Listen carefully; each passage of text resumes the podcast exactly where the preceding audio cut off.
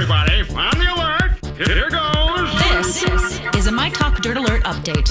A quick look at what's happening in entertainment So much dirt. on My Talk. My Talk. Well, this is gonna be juicy. CBS is airing a special called Haircut Haircut Night in America, where celebrities will cut their own hair with the guidance from top stylists. Jerry O'Connell and his wife Rebecca Romijn will host the event. Look for that on CBS.com. Uh, Taco Bell is hiring this summer. If you need a job, 30,000 additional employees. Now, these positions will be for their standard jobs as well as new positions aimed at safety created during COVID 19. And Lori Loughlin and her husband Mossimo uh, finally pleaded guilt, guilty for their part in the college admissions scandal. She's getting two months in prison and he's getting five, which in California, as we all know, is about a week tops. That's the latest dirt. You can find more on our app and mytalk1071.com. That was a good update, Don. Dirt Alert updates at the top of every hour.